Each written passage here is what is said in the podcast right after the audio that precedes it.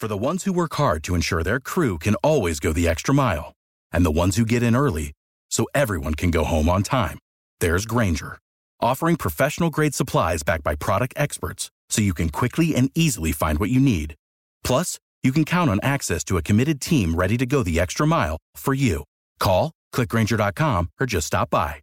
Grainger, for the ones who get it done.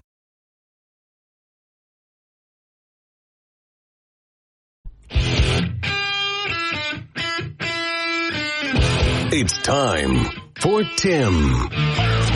The Tim Weisberg Show on 1420 WBSM and streaming live on WBSM.com and the WBSM app. Talk to Tim now at 508-996-0500 or send him a message through the WBSM app.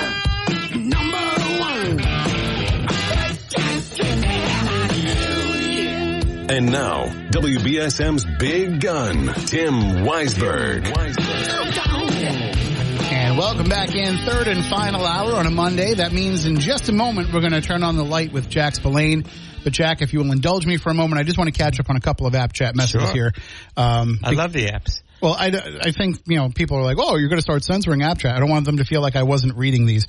Uh, first of all, DSY in New Bedford says, Tim, Republicans are not normal.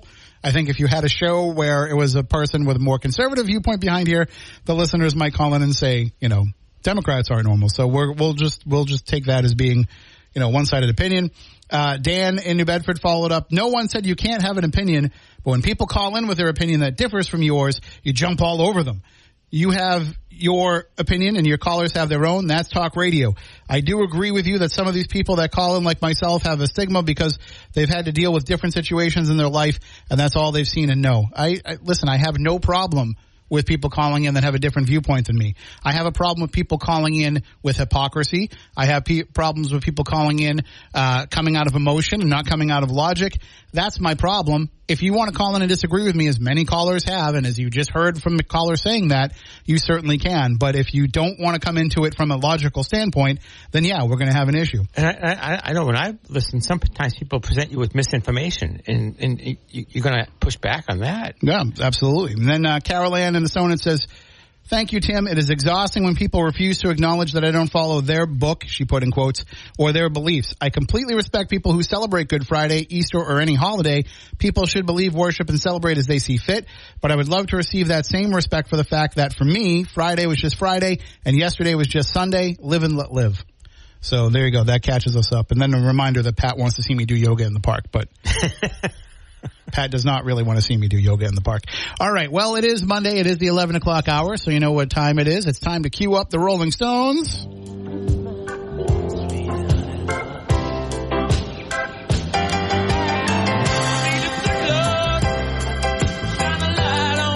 And we are turning on the light with Jack Spillane, columnist for New Bedford Light. And how? Good morning, Jack. How are you? How All was right, your Tim. week? How was your weekend? That was good. It was good. It was just Sunday for me too. So Happy I'm- Easter. I, I love Easter. I, you know, a lot of people think of it, oh, it's my least favorite holiday, but something about the spring, everything coming back to life, I, I just love it. I mean, it's it's certainly the time of year that you know you start to realize that you've turned the corner from you know like it's always like when we get to Easter, then I can kind of feel like I can put the shovel away, Yeah.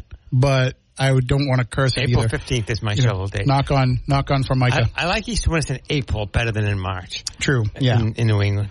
Absolutely. Well, let's start. Let's start off talking about your column last week, uh, in which you took a look at some of the folks who have already come forward for the election this year, and some people who might come forward. And so far, we've had. Uh, I know that Joe Lopes announced that he's running in Ward Five. Uh, Leo Chiquette said he is going to be running in Ward One, uh, and then. I don't think anybody else has formally declared yet. Those are the only two that are formally out there. Yeah. Uh, amazingly, uh, Scott Lima took out papers Mm-hmm. at large, um, which, Which- I thought was the big surprise. See, I'm not surprised by that because if I remember, I don't remember the exact wording of his statement when he said that he was not going to run for reelection in Ward Five. But when I read it, the first thing I saw, I, I realized is he might run for at large or maybe even for mayor. Well, the surprising part about it is why. Why would you rather give up a, a, a Ward 5 reelection that pretty much you'd be assured of winning for an at-large seat that you may win, but you, you may well not win, a mayor seat, even probably less chance, especially if the mayor runs for reelection. So, I, I don't know. I, I, I, is he trying to have a citywide profile to eventually run for mayor? Um, does he? Uh, one person mentioned to me maybe he um, there's a, a, larger amount of constituent services with a ward councilor because the ward councilor gets called first, and then if they don't get satisfaction, some some of them move on to the at large councilors. Uh, some, I mean, there are at large councilors, specifically Ian Abreu, that are very famous for constituent services. I have all kinds of problems, as we know, with the way constituent services are done in the city, but it is part of the job and it should be done. It just should be done correctly in my opinion. But so I, I was surprised at, at, Scott. I don't know whether he'll ever, ever, actually go through with that. He's not saying much. He wouldn't take my call. Uh, his, his, phone, um, as a city council, I can just say that I've tried to call him on his phone, the phone that's listed uh, for his city council number, and he it's always full. So I don't know that's just I'm calling at bad times, but he's hard to get through to. So um, I don't know what's going on with um, Scott, but I, I think that if you are going to take out papers, you do owe it to the community to at least say a little bit of what you're thinking about. And he hasn't done that. So I, I find that objectionable. Um, I, I, think the other race is the mayor's race. Um, Jon Mitchell has been mayor of New Bedford for 12 years now, and he must be doing something right. I know he comes in for a lot of criticism, um, but he's been reelected five times. Uh, this will be a sixth term. Um, uh, you know, the longer you're in office, the more opponents you have, the, the more baggage you have. So I think um, a strong opponent might be able to make a run at him. But who would that strong opponent be? I personally, and this may be just my own views of, of, of the present city council, I don't see any of the present city councilors as, as, being able to beat him. The people I think that could possibly beat him are, are Tony Cabral, Scott Lang, um, maybe a business person, or me and a woman from the city that, that, that comes out. I like to see a woman run for mayor. Um, uh, I heard some rumblings that there might be a, a, woman candidate in Ward Five. I, I don't know if that's true or not. Like you know, but but um, I, it, the filing period began a month earlier than usual, and I asked Manny about that. Manny DeBrito, the election commission chair, and um, he said nothing special. We just want to give people more time, which is is good. But then they started a month early, and they had fewer people coming out early than usual. So I, I, don't know whether it took people off guard or yeah, it might just it, it, might be that you know some folks are still planning and yeah. deciding, and maybe it could just be that they just said, well, there's no reason to start early. Yeah. Like why start early now, and why don't wait a little while yeah. and get some headlines on my own instead of when everybody else is taking out papers. Yeah. I think the biggest issue we have with elections in New Bedford is the low turnout the 1% turnout we saw in the special election. Sometimes you see 4 or 5%, 6% turnout in the regular elections in the, the low income wards of New Bedford, the wards that are densely developed, uh, the triple decker wards, um, in wards 2, 6, um, parts of ward 4 and 3. And I think that a lot of those wards, um, language is a challenge, and um, uh, I think that the city could do more in reaching out to the Latino community. I don't you know, um, I think that we are the Latino leaders. Um, they say that about half of the population, the Latino population of New Bedford, which is now between 20 and 30 percent, significant portion of the city, is Puerto Rican. And they have not, uh, I think Edgar, Edgar I don't know if I'm pronouncing his, Cartagena, uh, pronouncing his name correctly, um, who ran a few years ago when they had the Puerto Rican hurricane. I think he ran in Ward 2. Um, uh, uh, before that, I, I, don't think we've had many candidates. Uh, Melissa Costa on the school committee is um, of Latino background. Um, uh, I think her married name is not is not Latino, but but she is. Um, I forget what her uh, her previous name was. Uh, so, but they, they just aren't running, and I don't see the organization in that community. And I think that I think that some of the leaders in the city, you know, should be a little more proactive. I mean, I don't, I don't know anybody else. Uh, all the people that I knew were going to come out or have already announced. But well, yeah, I think so. Well, I, I, expect virtually all the incumbent um, councils and school committee members to sure to uh, come out. But uh, when Council President Morad was here with us last week, she talked about that she she foresaw that there will be a preliminary election uh, involved in this. So I don't know if she knows more than than I know or oh, more than we know. More than we do. but it, it it sounds like there's probably a good amount of people that are that are still you know in the process of considering doing yeah, this. I, th- I think the big thing to watch out for was will be whether Councilor Morad or Councilor Gomes um, runs for mayor. Um, in a couple of times in the past, they've taken out papers for two offices. I think Councilor Morad took out papers for Ward One in at large one year. Uh, very little explanation as to why she did that. Councilor Gomes, I believe it was last time, took out papers for uh, mayor and at large, and then did not get his mayor's papers returned in time. So he was on the preliminary ballot. The mayor beat him about two to one. Um, so uh, you know, we'll, we'll see. Yeah, if I if I thought if I remember right, I thought that he decided that he didn't want to run for mayor, but he was on the ballot because he didn't get the word out in time for them to take him off the ballot. So he was on the ballot even though he wasn't. I, I had I had some skepticism about, about, about that. He said that he had the um, uh, the papers to to only return the at large and not return them. The mayor's one he got distracted and he didn't bring them back in time that day. That's not the first time that's happened in the city, so it's possible. But I also think think that there, it's possible that there are certain forces in the city, and among them, I would say the old machine politicians who would like to see a stalking horse in that preliminary. Just how vulnerable is the mayor? Is is he soft a little bit? You know, keep Gomes on there, see if he's vulnerable a little bit in the preliminary, and then if he if he is is not vulnerable, then then withdraw, which Brian did withdraw. You know, it, it may well be that he just forgot. He says he forgot. You know, and, you know. and I think it's hard to determine, you know, how how much someone could challenge the mayor when his last two challengers haven't been much of a challenge.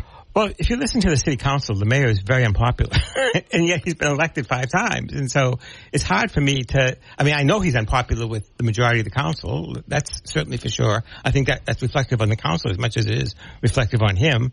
I think people that I talk to, maybe I'm not talking to the right people, are very frustrated at the dysfunction dysfunction between the city council and the mayor and not working together to get things done for the city, not compromising a little bit of this, a little bit of that, a little bit of your way, a little bit of my way, both of them trying to prevail. And the most recent example of that we have is the referendum.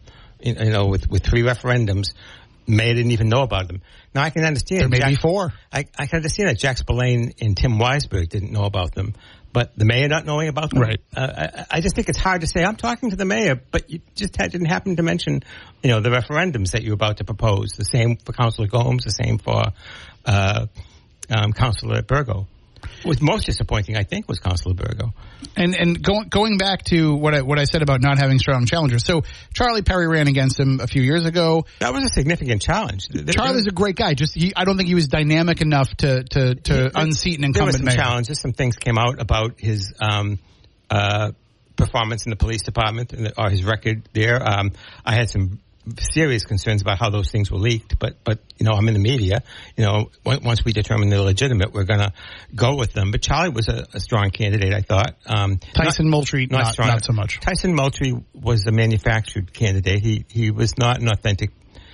He, he did not give an authentic presentation of his past, of, of his of his present, of of of, of much. Uh, very talented guy. Um, uh, I don't know what he's up to now, but I thought that was kind of sad. Uh, I, I have seen people that I felt ran for mayor to get their name out. Maria Giesta ran right after she came back from Washington. 30 years of service as Barney Frank's chief of staff. Laudable job down there. And immediately she runs for mayor. I thought that that was more about, you know, getting her name out, getting back in the, in the political circles. Um, she didn't win, but she ran a credible race. Uh, I think that th- th- those were the credible races were, were, um, Maria and, um, uh, and then of course Tony Cabral when, when he ran against him. But you, as you said, you might just have some folks who decide, you know, now is the time to throw my hat in the ring just because of the longevity of Mayor Mitchell. That you know, after a while, people say maybe it is time to give a new person a chance. A chance. The, the cliche is that you, that the longer you're mayor, the more people you've had to say no to, and your enemies list begins to um, accumulate. That's what they say happened to Fred Kalisz. He had been mayor for eight years, um, and he lost to uh, Scott Lang. Scott Lang is going to be if he if he would choose to to, to run, and I, I'm not sure he would, but if he would choose to run, will always be uh, a competitive candidate against any um, incumbent, against you know any mayor, and against any city councilor.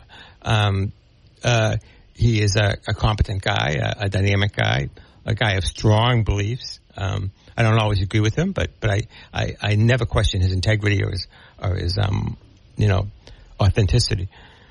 So I want to ask about the Ward One race because uh, you know Leo Chiquette announced he's going to try again, and it was a close race last time. And you know he he even said that you know it's nothing really against. uh, If I'm paraphrasing a little bit from his appearance with Marcus, but it's not about the job that Brad Markey's doing as much as it is about wanting to have somebody who he thinks can work with both the council and the mayor. And I think that that's going to be a theme that you're going to hear from a lot of people that are going to run for the city council is they're going to say like I can be somebody that can work with the mayor. Well, we, we saw that in the Ward 3 race just now, and I'm mm-hmm. not sure that I've seen any signs of it. You know, I, I think I'm, I'm, hopeful for Shawn Oliver. I, I did think he took a courageous um, vote on the rent control by being the only councilor not to vote again, not, not to vote to put it on the ballot. Um, he, he voted his beliefs. Um, on the other two ballot questions, I'm not sure whether he didn't understand them. It's pretty hard to defend the CPA when um, he has a, a park, um, Dyers Field, that, that, could greatly benefit from CPA money in his ward. Uh, I know that there's people in his ward that want a, a park um, uh, up in the area, um, uh, Upper Rockdale Avenue, in that in that, in that area, and um, so uh, there are many things that, that could benefit in that kind of a ward uh, with with um, significant issues. Uh, so I, I, you know, I, I, was surprised that he did that. Maybe he wasn't up to speed on it yet. Um, uh, the four-year mayoral term, I, again, I think it's just political posturing.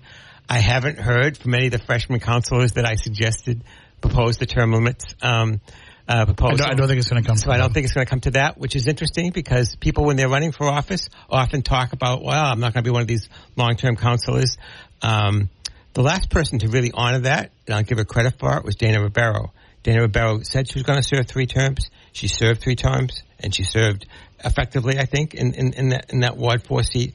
We haven't heard any of the um, uh, uh, president councilors. I, I, I, guess I'll give Scott Lima credit for leaving in Ward 5, although I, I just wish he would talk to the community so people would understand a little better. He doesn't have to talk to me if he doesn't want to. Um, I've criticized him a bit, although mostly I've agreed with him, but, but, um, I, I wish he would talk to somebody about what he's thinking about with the at-large race. Sure. I mean, he calls into this show, so you can feel free, Scott, if you want to call in here at all at any point and discuss it. But um, the last time we talked, it was about Jewish delis. So that's a good topic too. Right. I want to put that on the ballot. I want to start getting signatures. I know I'll get enough. Um, but I do think, uh, you know, so this this citizen effort that it sounds like is bubbling under the surface here to get that question on the ballot, to get a question about term limits for the city council and the mayor. Like they're not mm-hmm. they're not just limiting it to would, the city council. both. I would support both. And and I I think that they, you know, as I said, uh, uh, I mean, I said it not. I wasn't being facetious when I said, you know, a couple of afternoons outside of supermarkets, and you might get enough signatures for that. Because I do think that that is an issue that if you ask people about it, they're going to sign. And I wasn't I wasn't trying to say it's going to be that easy. I'm just I honestly think you would get less resistance to people um, wanting to put their name to that idea. I will point out that the people that put the four-year mayoral term on the ballot, they did collect signatures, and they went out there and did the work. Now we're putting it back on the ballot without collecting signatures, you know, I'd say the same thing for the city council. You really, you really say you're getting all these phone calls and you know all these people. Go out and collect some signatures. You know, do what you what you you, you certainly would would would um, put anything that that they collected the signatures for.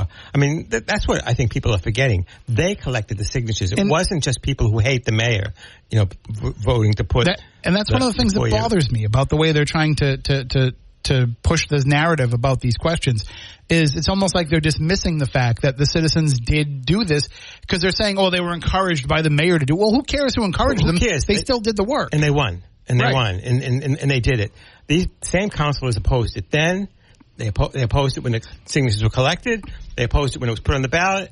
They opposed it when it when it won, and they have opposed it always. You know, um, I just you know, I, it, it, looks very much, it's the same people who are often criticizing the mayor. So well, uh, it, is, we, it is what it is, I think. Why don't we take our, our first break of the hour, 508-996-0500.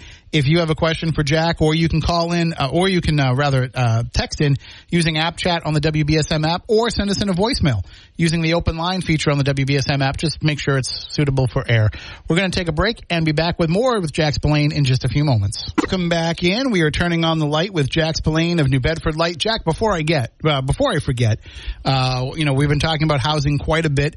Uh, and of course, uh, Josh Amaral is now out touting the city's uh, comprehensive housing plan. You're going to have a chat with him coming up. Yes, uh, Thursday night at 7 p.m. Uh, Josh is going to be our guest on the chat for the full hour. Just Josh. Um, uh, I know he's been out doing the, the, the different shows and different um, newspapers, but I felt it was an opportunity to give him a full hour where he can go in depth. no, no commercials because we don't do that. And um, so Josh is an engaging person. Um, Uh, I read through the whole plan uh, in preparation, and it has a lot of features to it, uh, most of which are aimed at developing housing as opposed to controlling prices. Um, Josh is part of the mayoral administration, and he, he has come out against the rent control um, or the rent stabilization, other way to put it.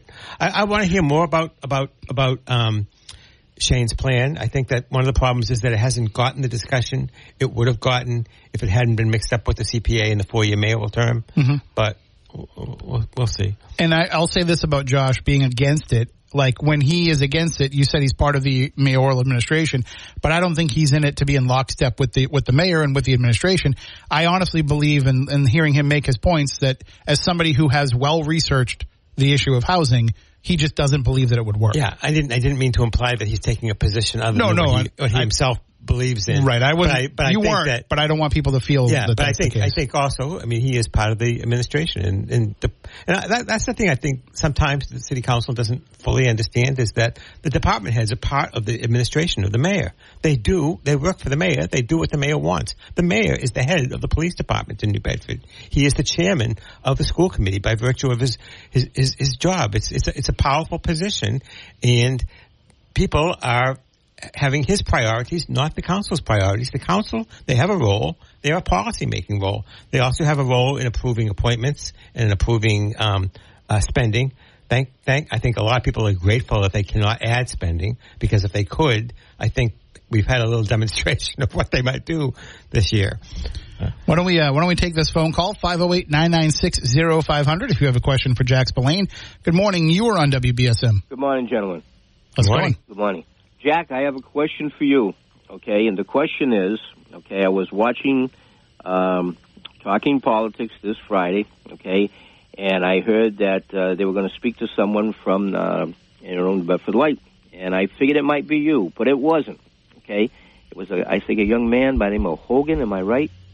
Will Sennett, maybe? No, Oh, Colin Hogan. Colin Hogan, the education yes, reporter. Yes, yes, So my question to you is, since you're always asking uh, the um, you know the political people about their stuff, um, how did that come about? I think it's good. Don't get me wrong. I, I think it's good that New Bedford has a uh, a reach that the politics down here is reaching Adam Reilly's show in Boston because after all, that's where the legislature is.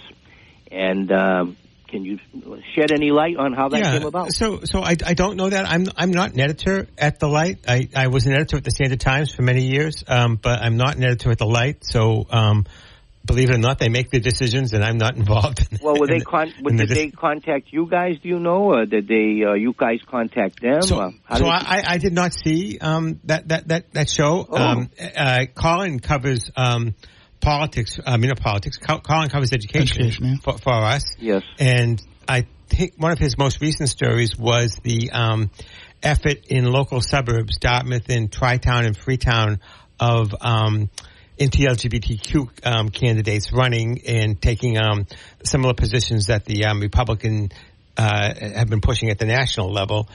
I don't know whether that's why they had him up there for well, that. they, they talked about that and, and somewhat. They talked about uh, the uh, book banning stuff down in Old Rochester. sure. Okay, uh, they they hit quickly on uh, uh, the uh, maintaining the uh, Indian in Dartmouth, that sort of thing. Sure. But I think it's you know I I have nothing against the Providence market because yeah geographically we're more in the Providence market, but law comes out of Boston, and uh, if New Bedford can get more of their political news, uh, you know, deal, dealt with by uh, uh, talking politics and Adam Reilly. I think it's all to the good of this area to show Boston that hey, we're here too, and maybe someday in a close vote, since we don't matter that much though, uh, but in a close vote, uh, the voters down here could make a difference if uh, the forces up there are in a, a logger jam. You know that. It sort has. stuff. It has. I think that the, the election of um, Bill Weld over uh, who was it he was running against? John Silber. Was it John Silber? Yep. Uh, yep. Silber, yeah. Silber. I think um, uh, this pla this area played a big role, and Scott Harshbarger's lost also. They- um, Well, again, I, for, for for the Boston market to recognize, and they also recognize South Coast tonight. They took a radio excerpt from South Coast tonight. They played it one of the candidates from the running for school committee in Dartmouth, and asked the people there to uh, reflect upon it. I think the Uh, caller is right that that that that the um, Boston market tends to forget us on Yeah. the South Coast. Yeah. And um, when I was at the Standard Times, I was invited up to, to do shows once in a while, but it was a rare occasion that I was invited up. And they don't, um, you know, we, when when Biff MacLean was the um, state senate president, whatever you wanted to say, he was a powerful figure Yes. in Boston. But we haven't really had that kind of a powerful figure. I think the closest right now is Mike Rodrigues, who is the chairman of of Ways and Means, and and um, so the the South Coast is not that much of a player. The population hasn't grown as much as it has in Greater Boston, um, uh, uh, but I think we do need to be as visible as we can. Sure. I mean, I, I mean, you can't really bodge your way into the shows. You No, no, but but I, I Right. think I think that's what you and the Bedford Light and uh, South Coast tonight has been trying to do, broaden uh, the political spectrum down here. I know it's very hard. I know it's frustrating because a blue collar area, and most people are busy, you know, putting food on the table and paying off their exorbitant rents and all that sort of stuff. So it's hard for someone down here to really take uh, a lot of time to, uh, you know, to do what you do and what I do too, listening to you know the political uh, debate that goes on. But it, it would only be for the betterment of the area if we could get maybe Reilly to do uh, one or two shows a month about what's going on on the South Coast. Uh, Well- I, I think it would be very good for to, to show that hey, we are down here, we do vote, and we are con- concerned about the direction the state goes. Well, I would say just reach out to their program and let them know that you enjoy seeing. No, that's for you Coast. guys to do. I'm giving No, that to no, you no, guys. that's- it's not for us to do. I don't have that ca- capability. No, it's- I, well, it's- listen, listen, listen. I, I'm not, uh, you know, into the uh, emails and uh, uh, chap, yap, yap chats or whatever you want. Just to give call them, a, just give them a phone call. Just Yeah. give them a phone call and And, tell their. but, uh, you know, I again, uh, I, I was, I just wondering how that all transpired for them to take an interest down here. All right, thank you. All right, for call. guys, thanks a lot. Thank you. So it no, you you don't you don't write a story and then start contacting all the other media outlets and saying, "Do you want to have me on to talk about the story?" Well, I actually have known reporters like that. I, I, Sure. I, I, Some- some do. and um, I am. I've always been, and I'm not sure why this says about me, but I'm, I'm one of the worst self promoters. I, I don't like doing it. I don't feel confident doing it. But um, there are people who do it, and and uh, so I think the caller, you know, has a point. I mean, those shows are geared at Boston. That's where the population is in Massachusetts, and I think. Um, they do tend to stereotype this area. I think this area is increasingly less blue collar than it used to be. I think it's gentrifying a little bit, and um, uh, you know, I, I think there are ways that that can be done. But those are Boston stations. New Bedford used to have its own television station when I first got here. Right. That shortly went the way of of all things, and a lot of people do watch Providence. But as the caller pointed out, the government comes out of Boston, and we need to we need to be more more visible. So in general, the way that it works is, you know, you've been covering a topic. They decide they're going to cover the topic Yes. because it's caught their attention. Then they reach out to you and they want to have a representation of that. For the most part, you know, if, if people, I've only, I've, I've had, you know, like Ben Berke, for example, from the, the Public's radio in Rhode Island, if he writes something that's related to the South Coast, he's good enough. He'll send the story Oh, because okay. he'll Cool. say, That's a you know, just so you see it only because, well, Yeah. you know, he knows that I might not, that, that Yeah. they might not be on my radar of things that I read Yeah. every day.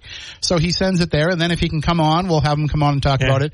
But it's not, it's not about self promotion as much as it is like, you know, here's the story there, that I wrote. There, there may well be people at the um, uh, New Bedford Light who are doing that, and, and that's how Colin got on, or or, or, whatever. Uh, I I. I would guess that it was more their Yeah. producers were Yeah. putting together wanting Yeah. to cover the story. yeah, maybe. I, th- I think I think our editor is very good at advocating for the quality of the New Bedford Light and and having people uh, take a look at it. We've been written up in the Boston Globe, the the, the um, Recently, uh, an article magazine, the New yeah. York Times. There was a Uh, recent article about um, the the change in uh, how the older journalists are coming back to mentor the the younger generation through things like New Bedford Light. Um, I'm sorry, the caller dropped off there. You can call back 508-996-0500. Uh, I promise we won't uh, we won't keep rambling on and not take your call. Uh, why don't I take our next break though? When we come back, we can take more of your calls. We'll also discuss. Speaking of the the great young reporting at New Bedford Light, I want to talk about the story about the Royal Crown Nursing uh, nursing home rooming house uh, because that was a, a very interesting and enlightening story. Considering the the narrative that was out there Wonderful about that location, by, by, by Will Sennett. so we'll get into that and more when we come back in just a few moments. And back to the talk with Jack Spillane as we are turning on the light. And New Bedford Light had a very in-depth piece uh, by Will Sennett, and he's going to be on South Coast tonight this evening with Marcus and Chris to talk more about it. But this reporting on the Royal Crown Rooming House, the mayor came on. And he was talking with us about how you know the the smoke alarms worked. They were in the process of installing sprinklers. That you know it seemed like this was just a, a horrible accident, but as, as Will's reporting has shown, there were a lot of issues that were going on in that rooming house. There were a lot of issues, and um, with all due respect uh, to, to, to, the mayor, they had five years to put the sprinkler system in. They didn't meet it, and and it was news to me that the majority of, of, of people who are grandfathers have not met that five year sprinkler requirement. It does not seem to be a lot of enforcement that the city has the ability to do to enforce that law. So the question is, does the word get out among the landlords that, yeah, they, they give you five years, but if you don't get it in five years, no one's going to really force it, force it to you. The other thing that was very worrisome about that story was that there seemed to be, um, a change of ownership that involved the same people. So it goes from one trust to another trust. And is that a way of uh, avoiding the requirements? Does the clock start ticking all over again? I don't know that to be a fact, but if it does not start clicking all over again, what is that change of ownership all about?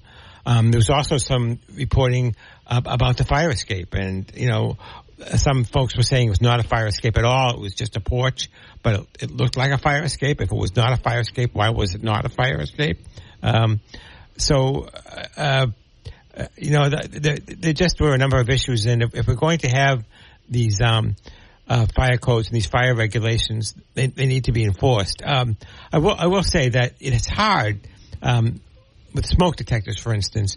You go in and it's working, and then you're not going to go in another front of the year uh, as I understand it, is it once a year they go in? I think so. Yeah. So then a month later, the battery runs out and nobody bothers to replace it. So is that a loophole in the law or does there need to be a, I mean, there obviously is a limit as to what the city can do in terms of enforcing these things. But what are the fines? What are the fines when they do find a violation? Are they, are they strong enough?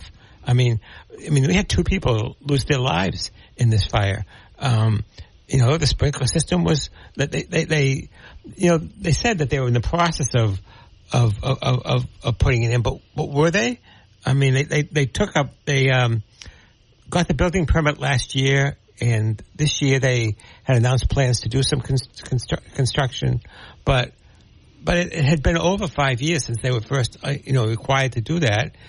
So, well, I think the mayor said that they, they, started doing it five years ago, and then two years after that, they started to enforce it.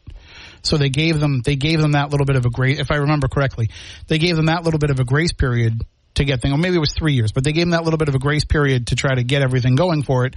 But that you know at this point it should be done, but and that period is over now. Right, and so this this was in February. I guess they had they had applied for the permitting to actually start installing yeah. it. So it would have been there. But now the the other thing too is this is the second fire the second fatal fire where there's been a blocked exit way. In this case, it was the blocking of that fire escape. And the uh, in the case of the other fire that killed two people in 2021, that was they had a blocked staircase. Uh, in in the complaint letter that was sent in about the Royal Crown House, it mentions that there was you know uh, doorways that were doors that were boarded up, nailed shut. I mean, I don't, I don't, I don't get why these things aren't catching yeah. You know, more flack. Why why why people aren't reporting these violations into the fire department before a fire happens? Yeah.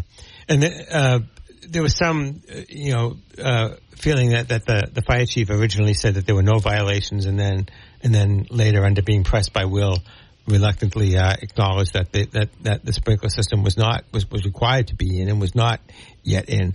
Um, the fire that happened uh, last year was just two houses down. Mm-hmm. Um, uh, I, I, would like to correct. I think the last time I was on, I, I, said that was a rooming house too. It was not. It was evidently two separate buildings, one of which has been demolished now, and they were one and two bedroom apartments um, and some studios, I think.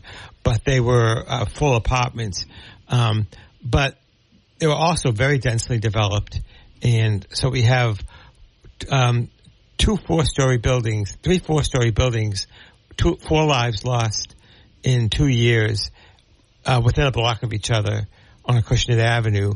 Um, you know, I, I don't know whether the city needs to take a look at its regulations as to how to strengthen enforcement, how to make them a little more, um, you know, uh, the penalties a little more serious. Uh, I, I, know they don't want to discourage development. Um, the one for, ch- for chocolate con was is still all boarded up a year later. Buildings tend to sit year after year in New Bedford sometimes. Uh, uh, it, does seem like the city could be more efficient in moving these things along. Look at the um, look at the one that happened on Saturday. There was a kitchen fire on Beetle Street in a third floor apartment, and I think this is kind of lost a little bit in the shuffle. But it mentioned, you know, I wrote the story up about it. Seven people displaced in that, including three children, which means there were four adults and three children living in this apartment. And I'm sure it was not, you know, a five bedroom apartment. Yeah, yeah, it's just one after another. It, it, it's really discouraging, and and I think there's um, uh, a triple decker in the South End. Um, I know Ryan Pereira is aware of it. Aware of it. That's been there for three or four years, just just, just sitting there, obviously unsafe. And whatever the legal tie-up is, you know, property ownership rights are very strong in Massachusetts. It is costly and expensive for the city to, to search titles and and track these people down. But I, I would just say, if we're going to have fire codes and fire laws, but they're unenforceable, then at least the public should know that Oh, by the way, you know those those laws that we have about sprinkler systems. Two thirds of the buildings that they're covering are not complying with them. So I, I, I think I think people should know that. All right, we got to we got to take our final break of the hour. We'll be right back. And our final moment here with Jack Spillane of New Bedford Light, and of course, once again, you have the chat coming up Thursday. I do, I do. Josh Amaral is going to be there for the full hour, and he's going to talk about his uh, what is it, twenty three points on that housing. Um, I think is it twenty two. Yeah, it's a, it's a very detailed housing proposal that is primarily aimed at um, encouraging development uh, using some of these grants and, and, and, things that are available both at the state level and the federal level, and uh, getting some home ownership plans that will allow homeowners to be um, local landlords and and so 7 o'clock Thursday at newbedfordlight.org. Also make sure you tune in tonight to hear New Bedford Light's Will Sennett on with, uh, with Chris and Marcus on South Coast tonight. Stay tuned for Bill O'Reilly, followed by Barry Richard. Until tomorrow, enjoy every sandwich. Without the ones like you, who work tirelessly to keep things running, everything would suddenly stop. Hospitals, factories, schools, and power plants, they all depend on you. No matter the weather, emergency, or time of day, you're the ones who get it done. At Grainger, we're here for you with professional grade industrial supplies. Count on real time product availability and fast delivery. Call clickgrainger.com or just stop by. Grainger for the ones who get it done.